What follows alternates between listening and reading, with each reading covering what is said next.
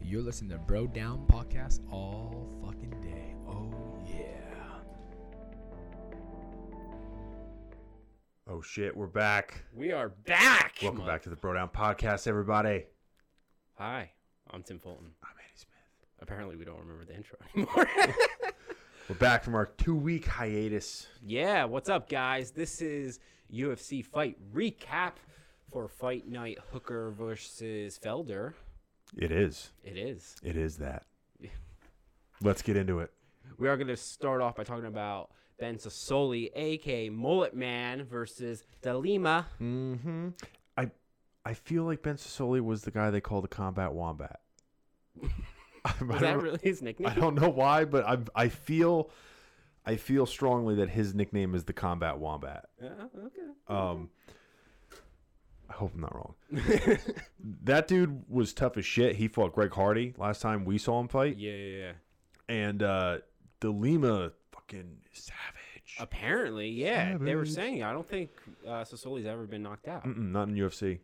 Until now. Yeah, the Lima fucking hooked up. Seriously, on him. that's a serious accomplishment. Yeah. To KO someone that has never done that. in especially the somebody first known for a round. strong chin. Yeah. Yeah, um, which really makes you question what Ben Sasoli's, you know, the longevity of his career now because I think that was kind of what he relies on a little bit when his, Yeah. when he fights. But um, He doesn't look like the healthiest fighter. I'm not going to No, it, it is. I know it- it's heavyweight, but yeah, but it is nice to see like guys like DeLima coming up, like heavyweights that actually are quick and skillful and, and Yeah. athletic. And that dude throws heat. he throws heat. Ooh, yeah, scary shit. I want to see. I'm definitely excited to see that guy fight. Yeah. Yeah, I could not agree more. Holy crap. go That's ahead, try syllables. it. Try it out. Next, we have Karolina Kowalski. Kovalkovich. No, it's close.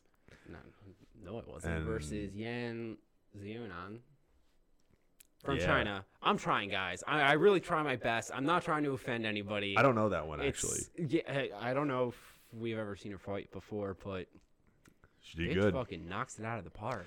Yeah, Carolina's been on a slide lately. Yeah. Uh, I don't know what's going on, man. Like she just looked. She looked like she didn't have any energy. Yeah. Plus, her eye got fucked up real early on. Yeah, she got punched. I don't know if she's like scratched her retina or something, but That's she what I was thinking. Maybe she scratched her corn or yeah, cornea or, something. yeah, cornea, not retina.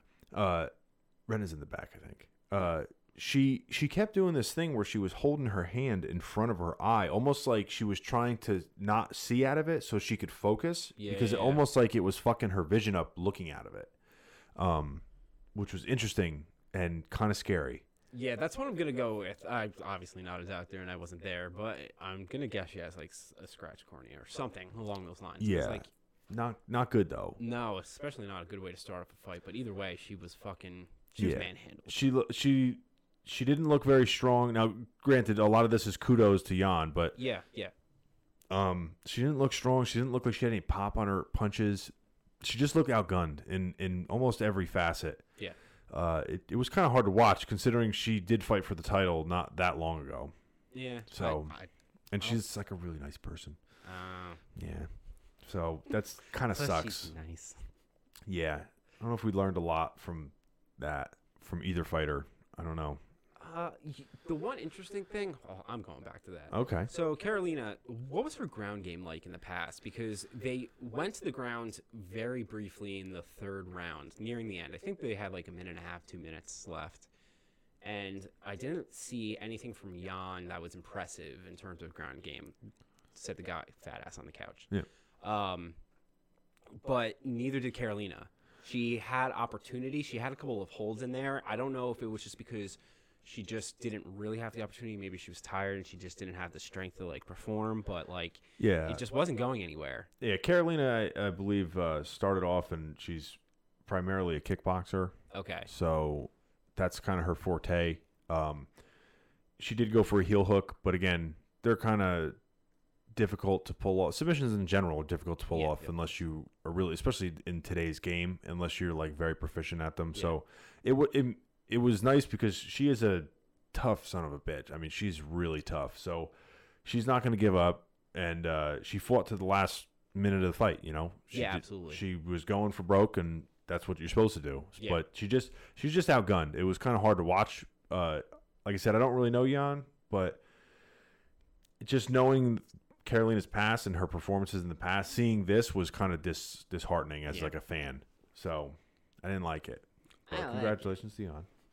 All right, then we have Jim Crute versus Michael Olkajewska. I don't know. You saw this one. I didn't see this one. You didn't see this, and I'm kind of disappointed because I'm going to say that this is the fight of the night. really? Yeah, 100%. At least for me, these are the kind of fights that I like. It was Jim Crew, young guy, 23 years old, coming out of the gate immediately with a takedown. It was one of the most beautiful takedowns I've seen in the UFC since you and I have started this Wow. entire thing. That's a bold he statement. had eight takedowns within three minutes. He had trouble keeping uh, Michael down Okay.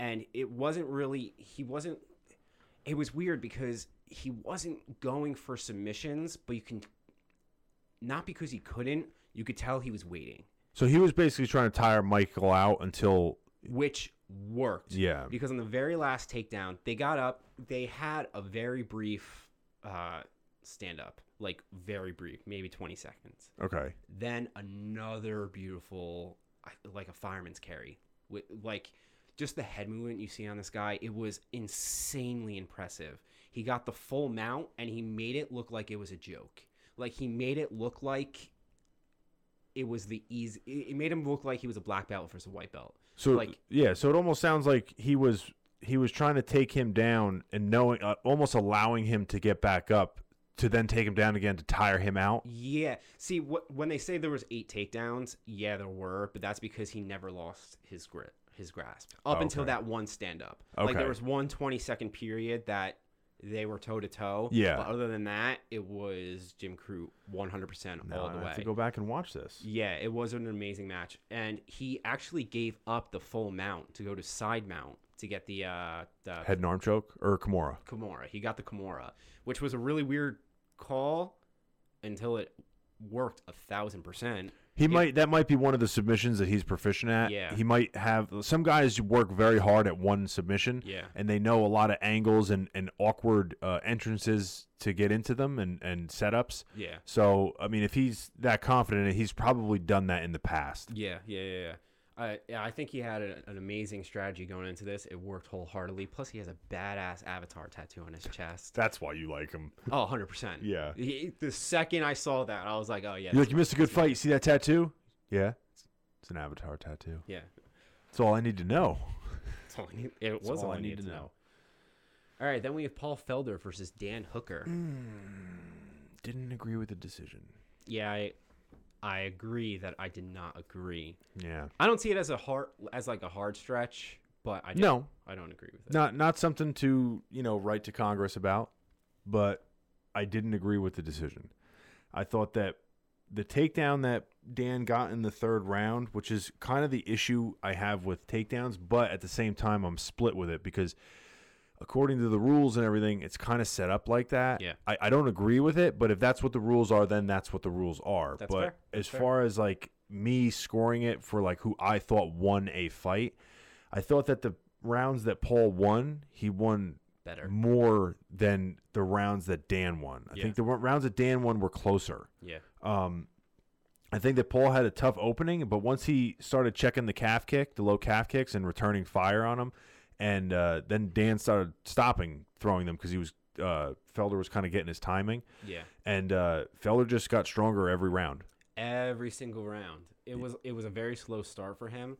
Yeah, I think you and I had kind of a little disagreement that the first round could have been a little bit of a toss up. you were probably right on that. It was probably closer than I remember. Yeah, Um, I think what was getting me was that Felder wasn't checking any calf kicks. yeah, you were really focused in on that, and Hooker had a really strong start. Yeah. really strong start in that first round, but it kind of seemed like Hooker kind of got. I don't want to say gassed out. I don't know what it was, but Felder definitely got the upper hand upper hand in the third and the fourth round. And the fifth round, like you said, takedowns matter because the rules matter. But Yeah. in all seriousness, it seemed like a stalling strategy to me.